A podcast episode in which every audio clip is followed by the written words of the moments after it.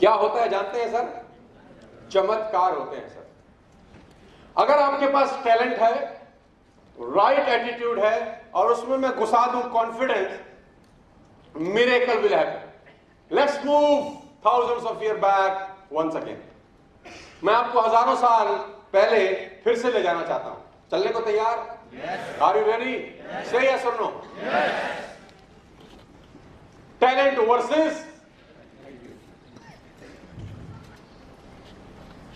कौन टैलेंटेड था? हारा कौन? टैलेंट हारता है, इसका मतलब आप समझ गए।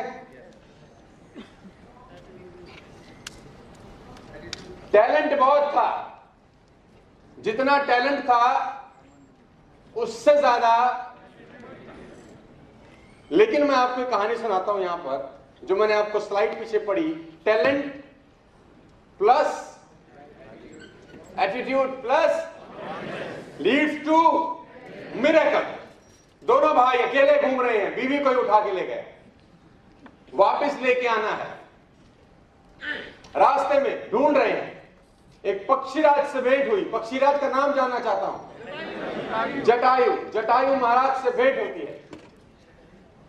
अब वो जटायु महाराज क्या किए, उन्होंने देखा किसी विमान को आकाश में विचरते हुए, जिसमें एक स्त्री का हरण हो रहा है और राक्षस ले जा रहा है, और वो स्त्री चिल्ला रही है।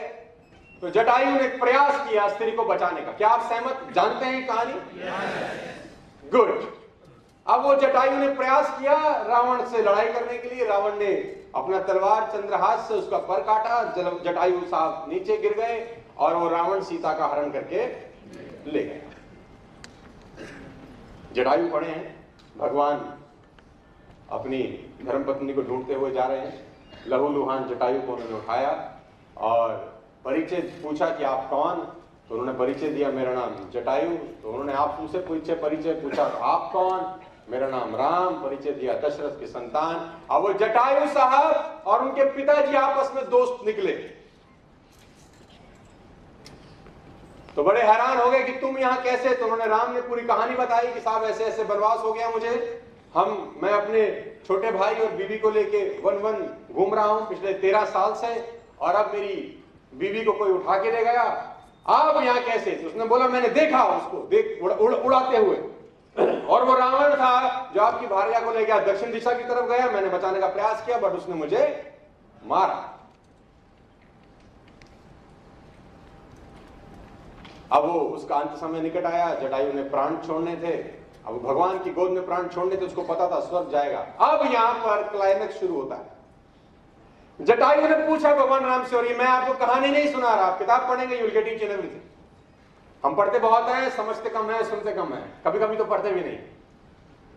नहीं, मैं परसों एक किसी से मिल रहा था तो उन्होंने बोला कि हमारे घर में साहब सोनू जी उन्नीस सौ बयालीस की ये गीता पढ़ी है, मेरे पिताजी लाहौर से लाए थे। उन्नीस सौ बयालीस में गीता जी गीता पढ़ी है, मेरे सॉरी दादाजी लाहौर से लाए थे। जब जाते थे ऑफिस में तो गीता को माथा टेक के जाते थे, उन्होंने अपने बेटे को दी। वो जब जाते थे माथा टेक के जाते थे, हमारे पिताजी को दी। हमारे पिताजी जब जाते हैं तो माथा टेक के जाते हैं। बड़े जबरदस्त परंपरा है। तो मैंने पूछा, माथा भी टेकते हैं या पढ़ते भी हैं? खाली माथा टेकते हैं कि पढ़ते भी हैं? मैंने बोला, अगर माथा टेकने से इतनी तरक्की हो गई तो समझ लो पढ़ने से चमत्कार हो जाएगा। अगर सिर्फ माथा टेकने से तरक्की हो गई तो। इतिहासकार कहते हैं कि जटायु प्राण त्यागने से पहले राम से सवाल पूछे कि मैं मर रहा हूं, निश्चित तौर पे स्वर्ग में जाऊंगा, और जैसे तुमने बताया कि तुम्हारे पिता का स्वर्गवास हो गया है तो वो स्वर्ग में मुझसे भेंट होगी। अब देखिए कहानी, और क्या सीख सकते हैं आप नेटवर्क मार्केटिंग के लिए, वो सिखाने की कोशिश करता हूं कि मेरे इस स्वर्ग में आपके पिताजी से भेंट होगी तो मुझसे पूछेंगे कि तुम्हारा और रावण का क्या बैर था कि उसने तुमको मारा, तो क्या मैं उनको बता दूं कि वो तुम्हारी पुत्रवधू को ले जा रहा था, मेरी लड़ाई हो गई और उसने मुझे मार डाला, तो क्या मैं बता दूं? तो भगवान राम बोलते हैं कि नहीं, तुम मत बताना, ऐसे में उनको दुख होगा कि बेटे को वनवास हो चुका है और बीवी को कोई उठा के ले गया, तो वो दुखी होंगे, तो तुम मत बताना। मैं जा रहा हूं दक्षिण दिशा की तरफ, तुमने मुझे बता दिया है, तुम टेंशन मत लो।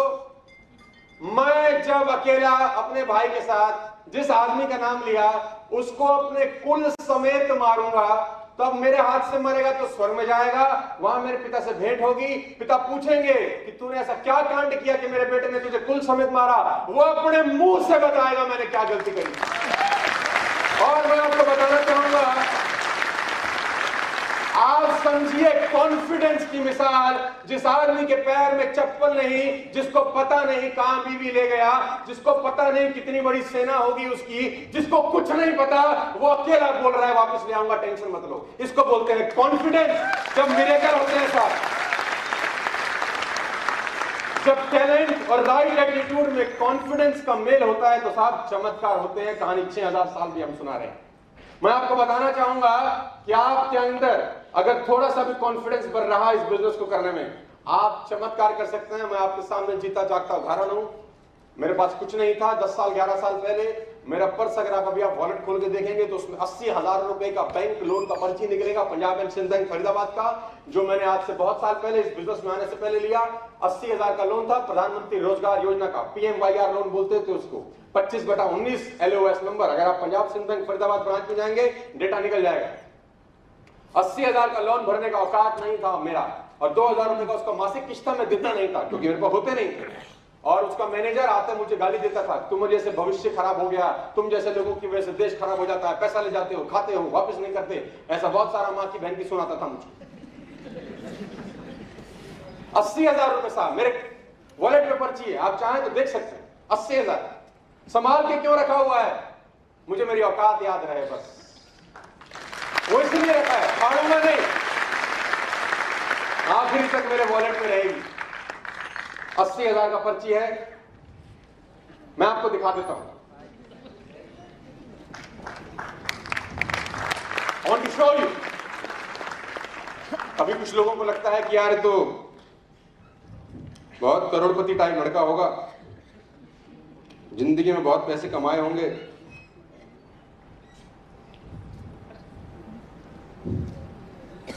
ढूंढना पड़ेगा। Don't trust me. विश्वास करें, अंधविश्वास न करें। ये दो पर्ची हैं पंजाब एंड सिंध बैंक, पैंसठ हजार का जमा एक है, बीस हजार का जमा एक है, जो भुगतान किया हुआ है।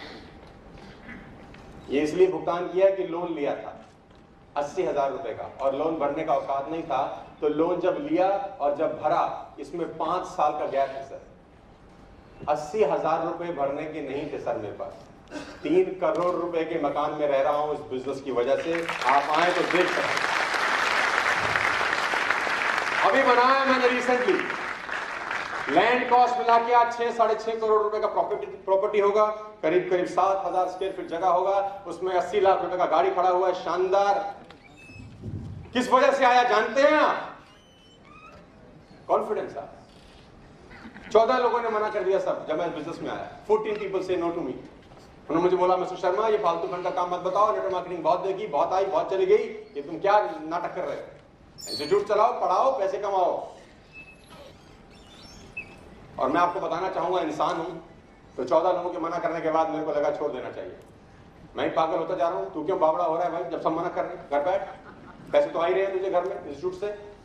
मैं साहब एक रात सोचा कि मैं इस बिजनेस को नहीं करूंगा, छोड़ दूंगा। दोस्तों जिस रात छोड़ने का विचार आया, भगवान देखो ऐसा है, भगवान ने आपके भाग्य में जो लिख दिया है वो तो होना ही है। आपके भाग्य में लिखा था तेईस अप्रैल दो हजार सोलह को यहां बैठना। आप लोगों को एक महीना पहले नहीं पता था कि आप तेईस अप्रैल को यहां बैठेंगे। यस और नो? आप बैठे कि नहीं बैठे? तो भाग्य में लिखा था कि हम बोलेंगे और आप सुनेंगे। चौदह लोगों ने मना किया। मैं रात को छोड़ने के बारे में सोचा कि छोड़ देता हूं, इंस्टीट्यूट चल ही रहा है, लाख रुपए आता है महीने का, काय को टेंशन लेनी। तो मेरे मन में एक विचार आया जिसने मुझे इस बिजनेस में दोबारा जोड़ दिया सर। और विचार जानना चाहते हैं? और वो विचार ये था कि सोनू शर्मा ये चौदह लोग तुझे जिंदगी भर दाना देंगे, ये जिंदगी भर दाना देंगे। करोड़पति बन गया हो, करोड़पति कहां गई गाड़ी, तू तो कहता था ऐसा होगा। मैंने सोचा अब काम करना ज्यादा जरूरी है।